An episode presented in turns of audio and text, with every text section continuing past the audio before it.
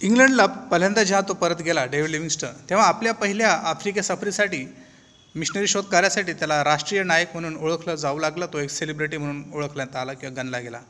Royal geographical सोसायटीकडून त्याला सुवर्णपदक मिळालं. दोन नंबर ऑक्सफर्ड विद्यापीठातून त्याला मानद डॉक्टरेट ही पदवी मिळाली.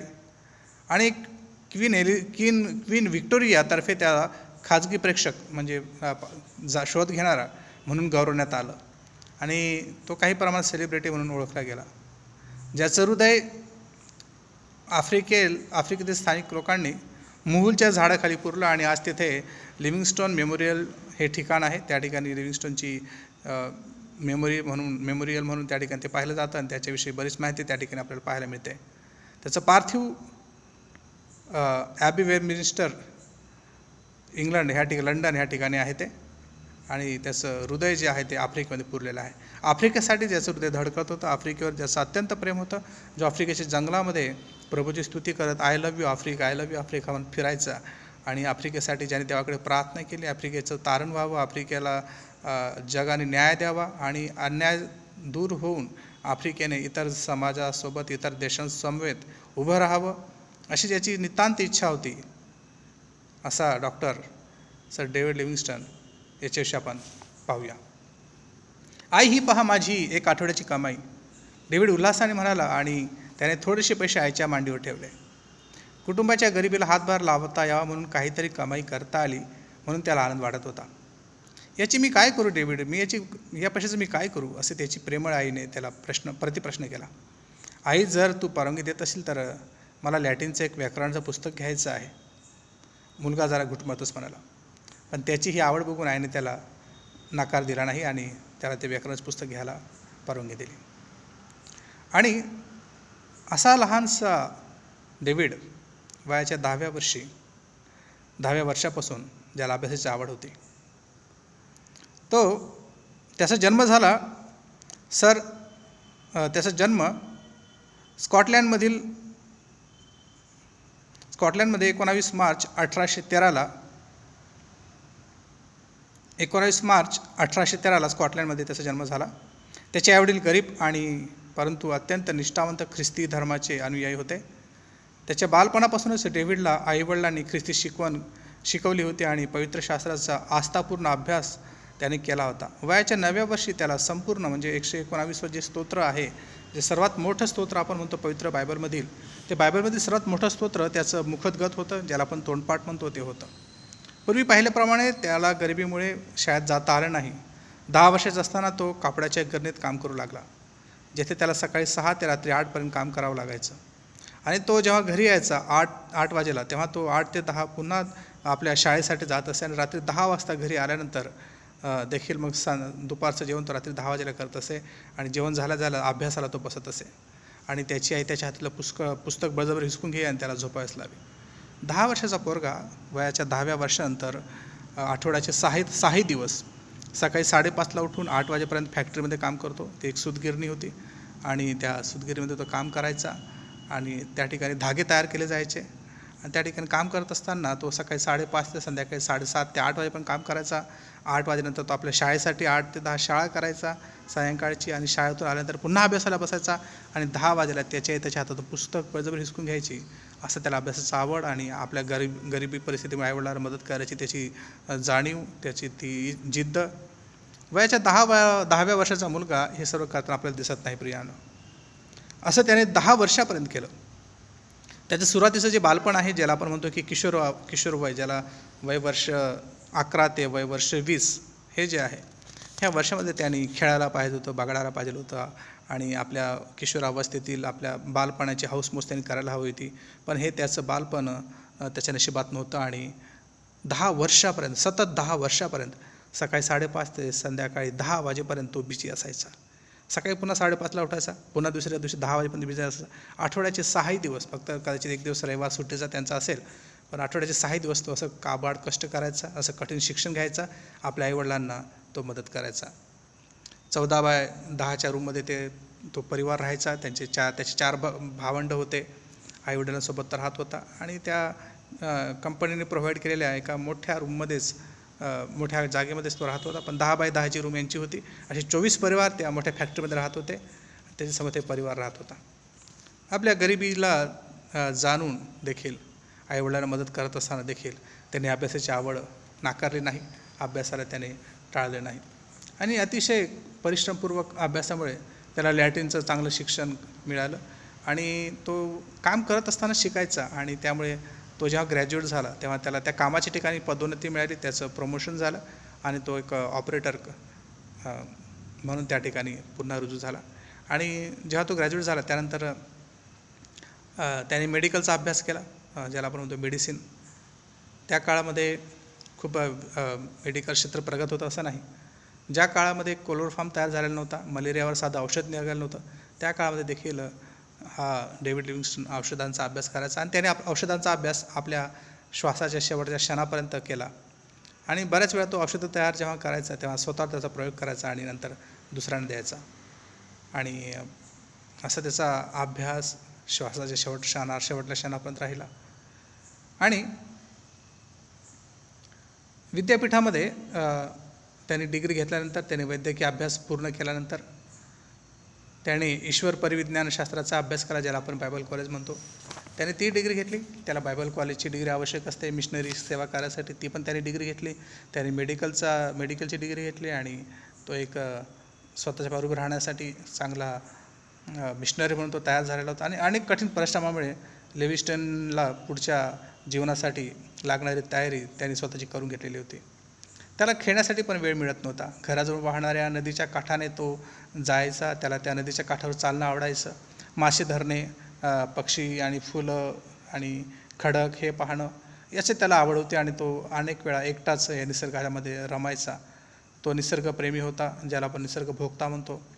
आणि त्याला प्रवास वर्णनं वाचायला खूप आवडायचे. म्हणून तो लहानपणापासून जेव्हा प्रवास वर्णनं वाचू लागला त्याच्या मनात ती जिद्द निर्माण झाली ती आवड निर्माण झाली की मला पण नवीन नवीन ठिकाणं बघायची आहेत मला जंगल बघायचे आहेत मला पशुपक्षी बघायचे आहेत नवीन नद्या नाले झरणे बघायचे आहेत झरे बघायचे आहेत. आणि या सर्वांमध्ये त्याला सर्वाधिक आवडायचं त्याचा आवडता विषय म्हणजे पवित्र शास्त्र. बायबल आपण ज्याला म्हणतो. हे बायबल तो प्रामुख्याने वाचायचा. न विसरता रोज वाचायचा. त्याची त्याला आवड निर्माण झाली होती. जणू बायबल वाचल्याशिवाय त्याचा दिवस सुरू होत नव्हता आणि संपत नव्हता. आणि हे पवित्र शास्त्राचं प्रेम त्याला त्याच्या भावी जीवनामध्ये खूपच सहाय्यक झालं. आणि पवित्र शास्त्र हेच त्याचं सोबती झालं त्याचा त्याचा साथीदार झालं. आफ्रिकेसाठी पाचारण.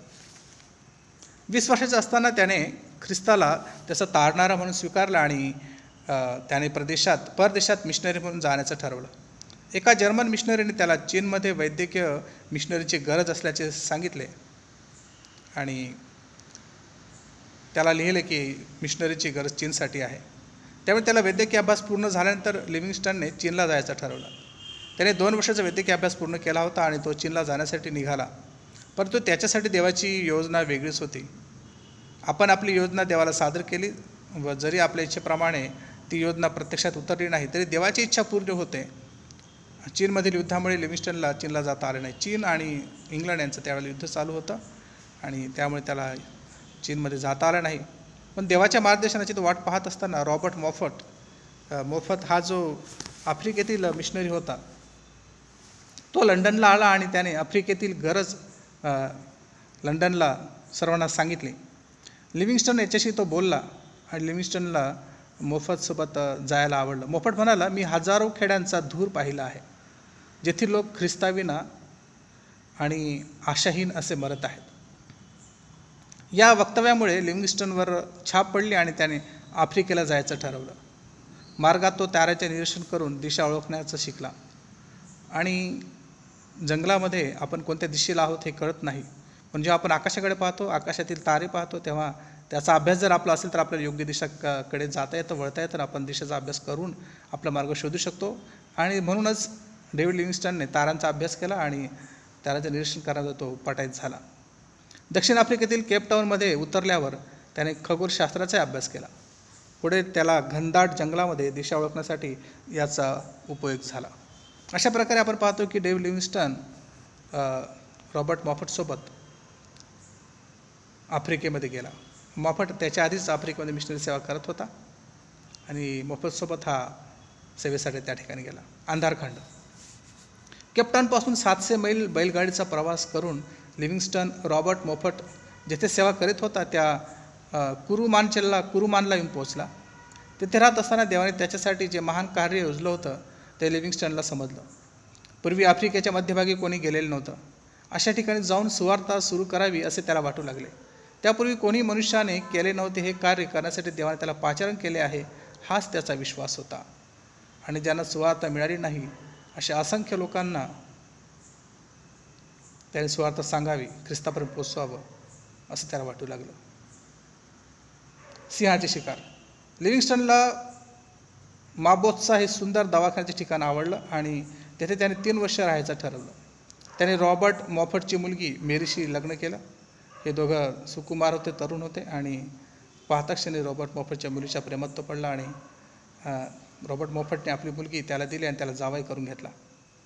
अं, माबोत्साव पुष्कळ सिंह होते आणि माणसे आणि गुरे मारून त्यांनी लोकांना हैराण करून सोडलं होतं. ते सिंह हाकलून लावण्यासाठी लोकांनी त्याची मदत मागितली.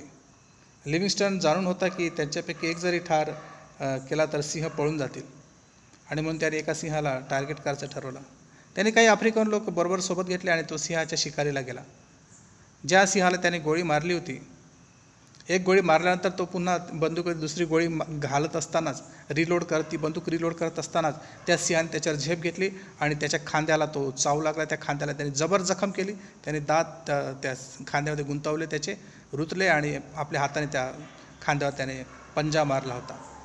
आणि म्हणून काही काळासाठी त्याचा खांदा पक्षपात झाल्यासारखा किंवा ज्याला आपण लकवा मारल्यासारखा झाला त्याला त्या हाताने बर्स जड काम करता येत नव्हतं उचलता येत नव्हतं. आणि सिंहाचे नख त्याच्या खांद्यावर ते उमटले होते त्याचे वळ त्या त्याच्या खांद्यावर कायम राहिले. मरुसपर्यंत ती ओळख त्याच्या खांद्यावर कायम राहिली. आणि लोकांनी त्याला नेलं. लोकांनी त्याला त्या सिंहाला गोळी घालून ठार केलं. आणि त्याला तिथून नेऊन त्याच्यावर उपचार केले. तो खूपच गंभीर आजारी पडलेला होता त्यावेळेला. त्याचा हात अधू झाला होता. परंतु त्यानंतर त्या आजारातून त्या दुखण्यातून तो बरा झाला. आणि त्या व्रणामुळे त्याची नंतर ओळख पटली की आफ्रिकन लोकांनी ख्रिस्ताचा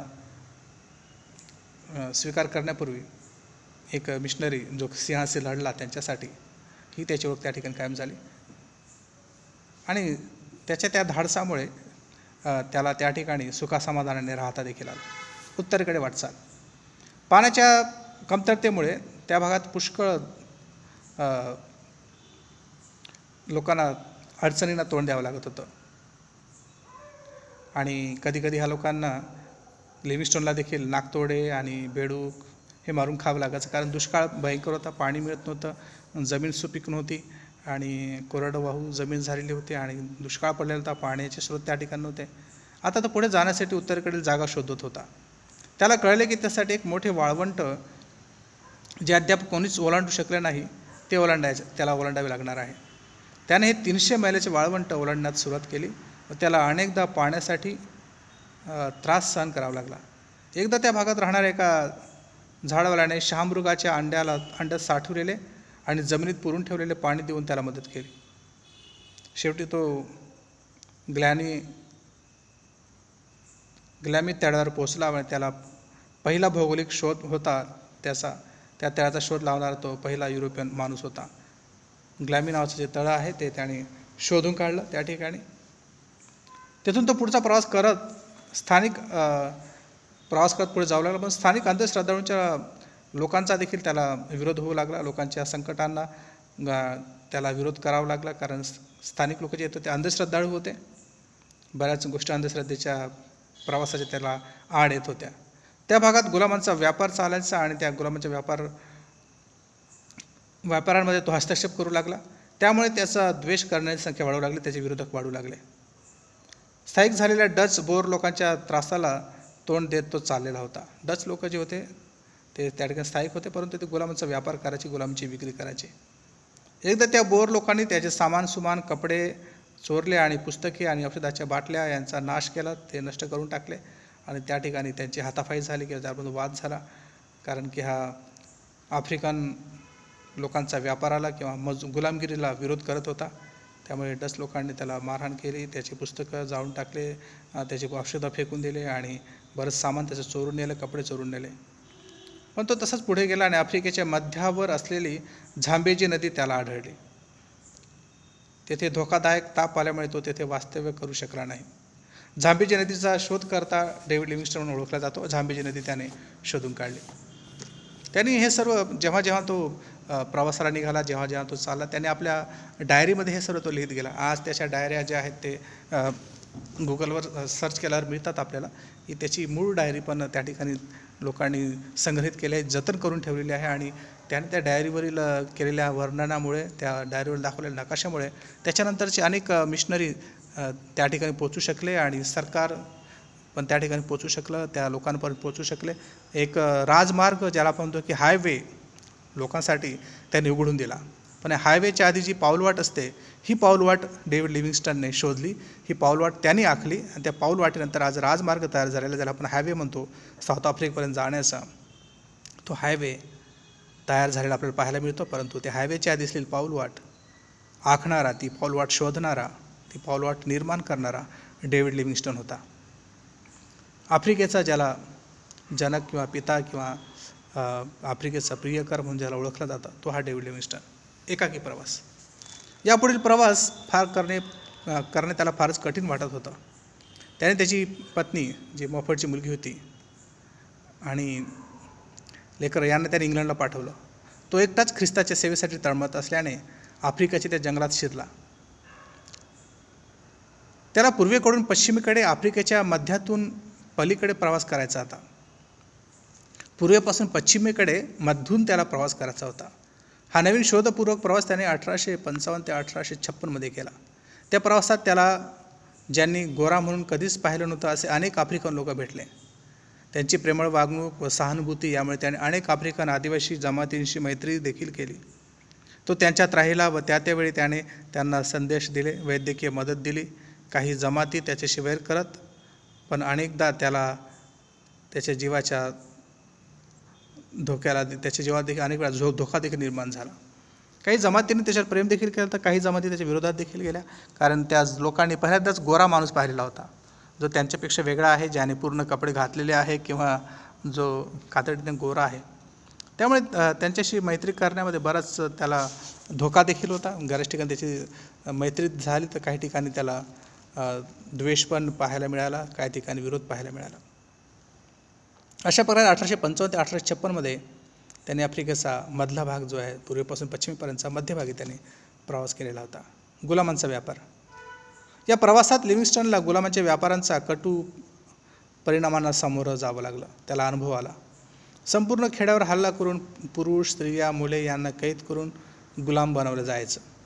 खेड्याला आग लावली जायची.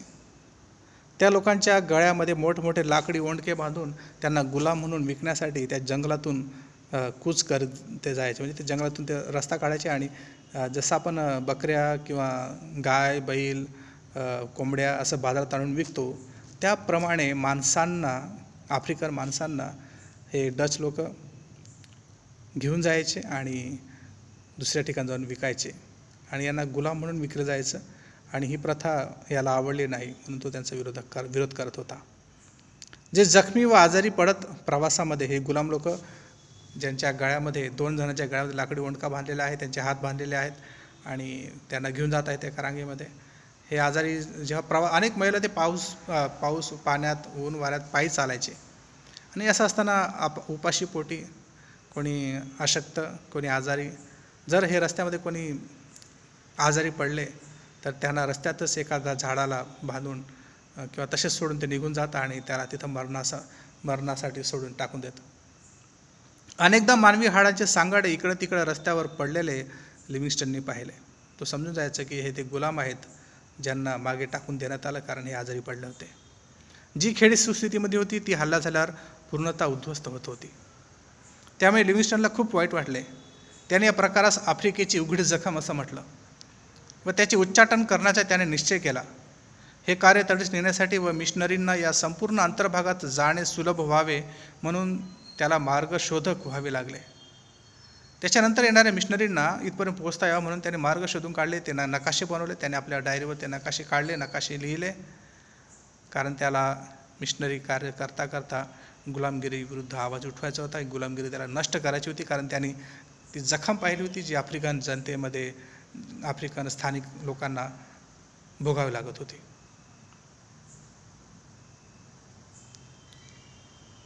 पुष्कळदा तो स्वतः गुलामांच्या व्यापारी असेल अशा गैरसमजुतीने स्थानिक लोक त्याचं नुकसान करायचा प्रयत्न करत होते. कारण तो गोरा दिसायचा युरोपियन दिसायचा फॉरेनर दिसायचा म्हणून स्थानिक लोक त्याचा विरोध करायचे परंतु त्यांना तर सांगायचं की मी गुलामांचा व्यापारी नाही तर मी तुमचा मित्र आहे आणि मी तुमचं तुमच्यासाठी एक मित्र म्हणून आलेलो आहे. हालपेष्टा लिव्हिंगस्टनला पहिल्या परिवर्तन झालेल्या आफ्रिकन टोळी प्रमुखाने एकदा त्याला म्हटलं यासंबंधी सांगण्यासाठी तुमच्या देशाचे पूर्वीच लोक का आले नाहीत? माझ्या पूर्वजापैकी कोणाला तरी मला सांगता सांगता आले असते किंवा आमच्या आधीच्या लोकांना सर्व माहीत नव्हतं. तुम्ही असं का केलं? तू आला फक्त आम्हाला सांगतो की बाहेरचं जग असं आहे किंवा ख्रिस्त तारणारा आहे आणि हे तू आमच्यापर्यंत देऊन पोचला. तुझ्या आधीच्या लोकांनी का आमची दखल घेतली नाही? काय आमच्यापर्यंत ते पोचू शकले नाही? या प्रश्नाचा त्याच्यावर खोलवर परिणाम झाला. व अंतर्भागातील शेकडो जमातींना सुवार्ता सांगण्यासाठी आणखी पुढे जावे असे त्याला त्या ठिकाणी प्रेरणा मिळाली. परंतु हे काम सोपं नव्हतं. त्याच्या कपड्याच्या चिंदा झाल्या होत्या. त्याच्या पायाला फोडं आले होते. त्याच्या शरीराला जखमा झाल्या होत्या. कधी कधी स्थानिक लोक त्याला अन्न विकण्यास नकार देत असत. त्याला उपास मार्ग करावे लागे त्याला उपाशी दिवस काढावे लागत कधी कधी तो कंदमुळे आणि पक्ष्यांचे दाणे यावर जीवन काढायचा यावर दिवस काढायचा. कधी जमिनीवर झोपत असे. त्याला एकतीस वेळा तापाचा खूप त्रास झाला. त्याचे शरीर अस्थिपंजर बनले होते. कधी कधी तो तापाने इतका जर्जर होई की त्याला त्या त्या सोबत्यांची नावे आणि गावे देखील नीट आठवत नसत. परंतु त्यामुळे तो निराश झाला नाही. उत्तेजनासाठी तो वारंवार पवित्र शास्त्र वाचत असे. त्याने दैनंदिनीमध्ये लिहून ठेवले की मी प्रभूमध्ये स्वतःला उत्तेजित करतो. त्याने म्हटले होते की कोठेही तो कोठेही मात्र बहुतेक मात पुढे जाण्यास सदैव तयार आहे. त्याला हेच आव्हान होते. गुलामांचा व्यापारी त्याच्या व्यापारासाठी जेथे कोठे जाईल तेथे मिशनरीने ख्रिस्ताची प्र- प्रीती पोचू शकणार नाही का? हे गुलामांचे व्यापारी गुलामांना जिथं कुठे घेऊन जातात गुलामांचा व्यापार करतात त्या त्या कानाकोपऱ्यात त्या घनदाट जंगलात जर गुलामांचे व्यापारी पोचू शकतात तर अशा घनदाट जंगलामध्ये मिशनरीने पोचू नये का? मिशनरीने अशा गोरगरिबांचा शोध घेऊ नये का ज्यांना ख्रिस्त माहीत नाही असं ख्रिस्त देऊ नये का? ज्यांना चांगलं नागरिक बनवू नये का? असं त्याचा आग्रह असायचा असं त्याचा असं त्याचं आणि हेच त्याचं आव्हान त्याने जगाला केलं होतं. तो काही काळासाठी जवळपास सात वर्षासाठी अज्ञातवासात गेला होता. इकडं इंग्लंडला लंडनला माहीत माहीत आहे लोकांनी असं सांगितलं की डेव्हिड लिव्हिंगस्टन हरवला आहे. तो जिवंत आहे का मेला आहे आम्हाला माहीत नाही. आणि म्हणून लंडनवरून एका इस्माला त्याचा शोध घेण्यासाठी पाठवण्यात आलं होतं. लिव्हिंगस्टनने नद्या आणि तळी यांच्या लावलेल्या शोधामुळे त्याला प्रसिद्धी मिळाली होती. ज्यास आवाज करणारा धूर असे सर्वाधिक स्थानिक लोक म्हणतात. व ज्या नजीक जाण्यास ते भीत असत त्या पाण्याचा धबधब्याचा एवढा आवाज यायचा की आवाज करणारा धूर असे ते म्हणायचे. पाण्याचं पाण्याचे तुषार जेव्हा जमिनीवर पडतात त्या तुषारांमधून जेव्हा एक धूरसारखं दुरून आपल्याला पाहायला मिळतं फॉग टाईप आपल्याला ते पाहायला मिळतं. त्या व्हिक्टोरिया धबधब्याचा शोध त्यांनी लावला. व्हिक्टोरिया धबधबा व्हिक्टोरिया फॉल्स म्हणून जो आज ओळखला जातो गुगलवर पण आपण त्याला पाहू शकतो. व्हिक्टोरिया फॉलचा शोध डेव्हिड लिव्हिस्टने लावलेला आहे. जेव्हा तो इंग्लंडला परतला तेव्हा त्याचा मोठा सन्मान करण्यात आला. तो सोळा वर्ष दूर राहिला होता इंग्लंडपासून. सोळा वर्ष त्याने जंगलात काढले होते आफ्रिकेमध्ये काढले होते. त्याने आफ्रिकेत पायी अथवा ओढीने नऊ हजार मैल प्रवास केला होता. पहा मित्रांनो नऊ हजार मैलाचा प्रवास त्याने आफ्रिका खंडात केला. नऊ हजार मैल तो आफ्रिका खंड त्याने तो जंगल त्याने तोडून काढला होता. आपण साध्या डांबरी रोडावर देखील एवढा प्रवास करणार नाही. आपण सर्व सुखसुविधा आणि प्रवासातील चीजवस्तू चीज वस्तू घेऊन आपण निघू परंतु हा किसम कधी पायी तर कधी बैलगाडीवर तर कधी नदीचा प्रवास कधी नावेचा प्रवास. असं नऊ हजार मैल नऊ मैल नाही तर नऊ हजार मैल त्यांनी हा आफ्रिकेचा प्रवास केला होता. त्याच्या शोधाबद्दल त्याला सोन्याची पदके आणि पदव्या देऊन सन्मानित करण्यात आलं. लोकांचे थवेच्या थवे त्याला पाहण्यासाठी त्याचं भाषण ऐकण्यासाठी येऊ लागले. वर्तमानपत्रातही त्याला त्याच्याविषयी छापून येऊ लागलं आणि लोक त्या काळामध्ये त्याला एका पस हिरोप्रमाणे डोक्यात घेऊ लागले. आणि त्याने स्वतःही त्याच्या प्रवासासंबंधीची पुस्तकं जी लिहिली होती ती त्याने प्रकाशित केली. पुन्हा आफ्रिका. लिविस्टन आफ्रिकेला सरकारी अधिकारी म्हणून गेला. आता ह्यावेळेला जेव्हा तो गेला तेव्हा तो सरकारी अधिकारी म्हणून गेला होता. तरी पण त्याला त्याचा शोध व मिशनरी कार्यासाठी मोकळीक होती. आता त्याला अनेक मदतनीस होते. तथापि हे मदतनीस तापामुळे एकामागून एक काढून घेण्यात आले. कोणाला ताप आला कोणी आजारी पडला आणि ते पुन्हा रिटर्न आपल्या मायदेशी गेले. तीन महिन्यानंतर त्याची पत्नी त्याच्या जोडीला आली. ते काम करायचे त्याच्यासोबत आली परंतु तापामुळे तिलाही आजारी पडली आणि तापामुळे ती मरण पावली. आणि तिला एका झाडाखाली पुरण्यात आले. त्यापूर्वी प्रवासाच्या प्रारंभी त्याची एक मुलगी आफ्रिकेच्या भूमीत पुरलेलीच होती. परंतु त्याला हा आघात सहन करणे फार कठीण होते. त्याने लिहिलं आहे एका ठिकाणी या जबर आघाताने माझे अंतकरण फुटून गेले आहे. तरीही त्याचे ध्येय वाक्य हेच होते की कोणतीच ही गोष्ट मला निराशेमुळे माझे काम सोडून देण्यास समर्थ नाही. मी माझ्या प्रभुदेवात धैर्य धरतो व पुढे जातो. त्याची पत्नी मरण पावली. त्या जंगलामध्ये त्यांनी पुरला तिचं दफनविधी केला त्याच्यात त्याची मुलगी देखील मरण पावली होती. आणि अशा प्रकारे आपला परिवार गमावल्यानंतर तरी देखील तो होतो की मी प्रभूमध्ये धैर्य धरतो आणि पुढे जातो. त्याच्या जीवालाही अनेक वेळा धोका निर्माण झाला होता. एकदा एक अजस्र गेंडा त्याच्या दिशेने मुसंडी मारत येत होता. अगदी त्याच्या जेवण येऊन अचानक तो थांबला आणि जेवण देवाने त्याचं संरक्षण केलं होतं हे त्याला जाणवलं. दुसऱ्या सग दुसऱ्या एका प्रसंगी एक आफ्रिकन माणसाने दहा यार्डवरूनच त्याच्या अंगावर भाला फेकून मारला. व त्याच्या तो मानेस जवळून जाऊन एका झाडात रुतून बसला. अशा प्रकारे त्या भाल्यापासूनही परमेश्वराने त्याला वाचवलं होतं. नेहमीच देव त्याच्याबरोबर होता आणि त्याने म्हटल्याप्रमाणे त्याचे काम संपेपर्यंत त्याचे जीवन जणू काही जादूने भरून टाकलेलं होतं. अनेक मरण मरणासन्न अवस्थेमधून तो वाचला होता उपासमाने तो वाचला होता. आफ्रिकेत लोकांच्या त्या भाऱ्यापासून वाचला होता तापापासून तो वाचला होता उपासमारीपासून वाचला होता आजारपणापासून तो वाचलेला होता. जणू कोणती तरी जादू शक्ती त्याला वाचवत होती असा अनुभव त्याने घेतला. दुसरा आघात झाला तो ज्या ब्रिटिश सरकारने त्याला त्याचा अधिकृत प्रतिनिधी म्हणून पाठवले होते त्यांनीच गुलामांच्या व्यापाऱ्यांनी आणलेल्या दबावामुळे त्याचे वेतन बंद केलं. गुलामांच्या व्यापाऱ्यांनी डेव्हिड लिव्हिंग्स्टनचा विरोध केला होता आणि ब्रिटिश सरकारला सांगितलं की तुम्ही याला इथून काढून घ्या किंवा याचा पगार तरी बंद करा. आणि म्हणून त्याचा पगार त्या ठिकाणी बंद करण्यात आला. आणि त्याला इंग्लंडला परतावं लागलं. परंतु देवाने त्याच्या मित्राद्वारे त्याला पुन्हा पाठिंबा देऊन दार उघडलं आणि लिव्हिंग्स्टन पुन्हा आफ्रिकेला आला. तो पुन्हा परत न जाण्यासाठी. तिसरी चक्कर त्याने आफ्रिकेची मारली. आणि ही शेवट तिसरी चक्कर त्याची शेवटची चक्कर ठरली. शेवटची सफर. लिव्हिंगस्टन पुन्हा आफ्रिकेला अंतर्भागात गेला. आता त्याच्या आता त्याचं वय जवळजवळ साठ वर्षाचं झालं होतं. आणि वर्षानुवर्षे जंगलात केलेल्या प्रवासामुळे त्याला त्याच्या चेहऱ्यावर त्याच्या शरीरावर तो ताण स्पष्ट दिसू लागला होता. स्थानिक लोकांचे वैर तसेच त्याच्या स्वतःच्या नोकरांचा अप्रामाणिकपणा त्याला दिसू लागला. त्याला पाठवलेली रसद आणि पत्रे चोरीला जाऊ लागली. त्याने त्याचे काही वैयक्तिक सामान एका अरबाकडे ठेवलं होतं. परंतु बराच काळ बराच काळपर्यंत लिव्हिंगस्टन संबंधी बातमी न मिळाल्यामुळे त्याने ते सामान विकून टाकलं. अन्न व कपड्याविना लिव्हिंगस्टन अहितकारी आफ्रिकन लोकांमध्ये कंगालासारखा राहू लागला. त्याचं सामान चोरी केलं होतं त्या अरबाने ते सामान विकून टाकलं होतं त्याला पगार मिळत नव्हता आणि तो अशक्त झालेला होता आणि त्या आफ्रिकन लोकांना तो जंगली माणसापर्यंत तो राहू लागला होता. त्याने लिहिलेली पत्रे गुलामाच्या व्यापाराने चोरली व नष्ट केली होती. जे गुलामांचे व्यापारी त्याचे विरोधक होते ते व्यापार विरोधकांनी त्याचे लिहिलेले पत्र देखील नष्ट करून टाकले. त्याच्या औषधांच्या पेटी पण नेल्या. आणि त्यामुळे तापासाठी त्याला स्वतःला उपाय करणे देखील अशक्य झाले होते कारण त्याजवळ मेडिसिन देखील नव्हते.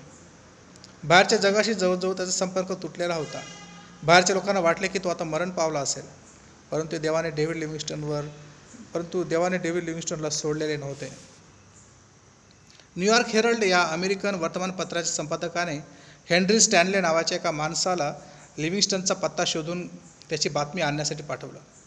अनेक महिने प्रवास केल्यानंतर उजीजी येथे स्टॅनली आणि लिव्हिंग्स्टनची ऐतिहासिक भेट झाली. त्याने आणलेले अन्नपदार्थ व औषधे यामुळे लिव्हिंग्स्टनला ताकद आली व तो बराच सुधारला. स्टॅनलेने बरेच महिने लिव्हिंग्स्टनसोबत काढले आणि त्या काळात लिव्हिंग्स्टनचे ख्रिस्त सदृश जीवन त्याला एक आव्हान वाटू लागलं. जो स्टॅनले येण्यापूर्वी नास्तिक होता तो जाताना मात्र विश्वासणारा बनला. पहा मित्रांनो हा स्टेनले जो होता हा नास्तिक होता डेव्हिड डेव्हिड लिव्हिंगस्टनला भेटण्यापूर्वी. पण तो लिव्हिंगस्टनच्या संपर्कात आला आणि नास्तिकचा तो आता आस्तिक झाला. त्याने देवाचं अस्तित्व स्वीकारलं देवाला तो शरण गेला. लिव्हिंगस्टनने परत मायदेशी परतावे व कीर्ती आणि सुख समाधानामध्ये जीवन जगावं म्हणून स्टेनलेने त्याचं मन वळवण्याचा भरपूर प्रयत्न केला. स्टेनले त्याला म्हणाला अरे तुझं वय आता साठ झालेलं आहे. तू आता म्हातारा होत चाललेला आहे. चल आता इंग्लंडला परत चल. आपल्या मायदेशी परत चल. तिथं तुझ्या आयुष्याचे सायंकाळ सुखाने घालव. तुला सुख समाधानात जीवन जगायला मिळेल. तुला भरपूर पैसे मिळतील.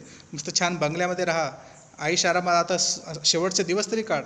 तू लहानपणापासून काबड कष्ट करत आला. मिशनरी म्हणून तू तुझ्या आयुष्याची तारुण्यातले वर्ष वाया घालवले. त्या आफ्रिकेमध्ये तू ज- राहिला. आफ्रिकेमध्ये तू बरेच शोध लावले. नद्या नाले शोधून काढले.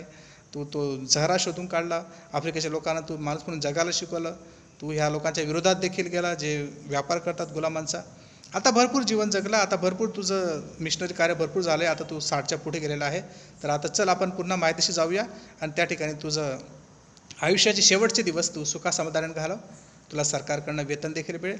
ऑलरेडी तुझी कीर्ती खूप आहे. तुला ओळखणारे पुष्कळ आहे आणि तू तिथं राहून तुझ्या आयुष्याचे शेवटचे सायंकाळ घालव असं त्याने सुचवलं. त्याचा अभिमान वळायचा प्रयत्न केला. त्याने बराच प्रयत्न केला पण लिव्हिंगस्टनने त्याचे कार्य अद्याप पुरे न झाल्यामुळे परत जाण्यास नकार दिला. तो म्हटला नाही माझं अजून कार्य पूर्ण झालेलं नाही आहे आणि मी अजून परत येऊ शकत नाही. आपल्या जीवनामध्ये तो तीन वेळा इंग्लंडला जाऊन आलेला होता. बरेच मिशनरी असतात ज्यांना आपल्या मायदेशी परत जाता येत नाही. जसं की विल्यम केरी ज्याला आपल्या मायदेशी परत जाता आलं नाही किंवा हार्सन टेलर आपण ज्याला म्हणतो त्याला आपल्या मायदेशी परत जाता आले नाही. असे अनेक मिशनरी आहेत. ज्यांना त्यांच्या मिशन कार्यामध्ये स्मरण आलं जे जिवंत आपल्या मायदेशी परत जाऊ शकले नाही. परंतु त्या मनाने डेव्हिड लिव्हिंगस्टन हा देवाच्या द्वारे आशिषित किंवा ज्याला आपण म्हणतो की आशीर्वादित झालेला. आपल्या मिशनरी सेवेमध्ये असतानाच तीन वेळा तो इंग्लंडला जाऊन आला आणि त्या लोकांना आफ्रिकेविषयी त्याने माहिती दिली. आफ्रिकेविषयी त्याने पुस्तकं छापली होती. ती त्याने त्या ठिकाणी प्रकाशित केली. आफ्रिकेमध्ये त्याचा सन्मान झाला. आफ्रिके का आफ्रिकेतील कार्यामध्ये त्याचा सन्मान झाला. राणी विक्टोरियाच्याकडनं त्याला सन्मान मिळाला. आणि म्हणून तो आता म्हणतो की मला आता त्या सन्मानाची आणि त्या आश्रमाची गरज नाही तर मला माझं कार्य इथंच चालू ठेवायचं आहे आणि मी इथंच राहील. आणि म्हणून तो स्टॅनलेसोबत गेला नाही स्टॅनले परत आला आणि स्टॅनलेने अ, डेव्ह भेटल्याची साक्ष गवाही त्या इंग्लंडला दिली लंडनला दिली आणि सर्वांना सांगितलं की डेव्ह लिव्हिंग्स्टन मला भेटला. तो व्यवस्थित आहे आणि आता म्हातारा झालेला आहे आणि तो तिथंच राहू इच्छितो किंवा त्याचा कार्य अजून परत झाले पूर्ण झालेला नाही तो कार्य पूर्ण करून येणार आहे. शेवट. लिव्हिंग्स्टनने आणखीन एक वर्षभर प्रवास केला. तो सतत अशक्त होत चालला होता. काही प्रामाणिक आफ्रिकन साथीदारांनी त्याला डोलीत घालून चालवलं होतं. त्याने वर्षभर पुन्हा प्रवास केला होता. जोरदार पाऊस आला. तो त्या जोरदार पावसामुळे आजारी पडला. त्याला दैनंदिनी लिहिणे देखील कठीण वाटू लागले. तो आपली डायरी लिहू शकत नव्हता. आफ्रिकन मुलांनी त्याची प्रेमळपणे काळजी घेतली. त्याची शक्ती आणि जीवन कमी होऊ लागलं होतं. त्यांनी त्याला एका झोपडीमध्ये ठेवलं आणि ते त्याची देखभाल करू लागले. आता वयस्कर झाला होता साठ पासष्टच्या आसपास पोचलेला होता. मे अठराशे त्रेपन्नमध्ये एकदा सकाळी त्याच्या झोपडीमध्ये शिरत असताना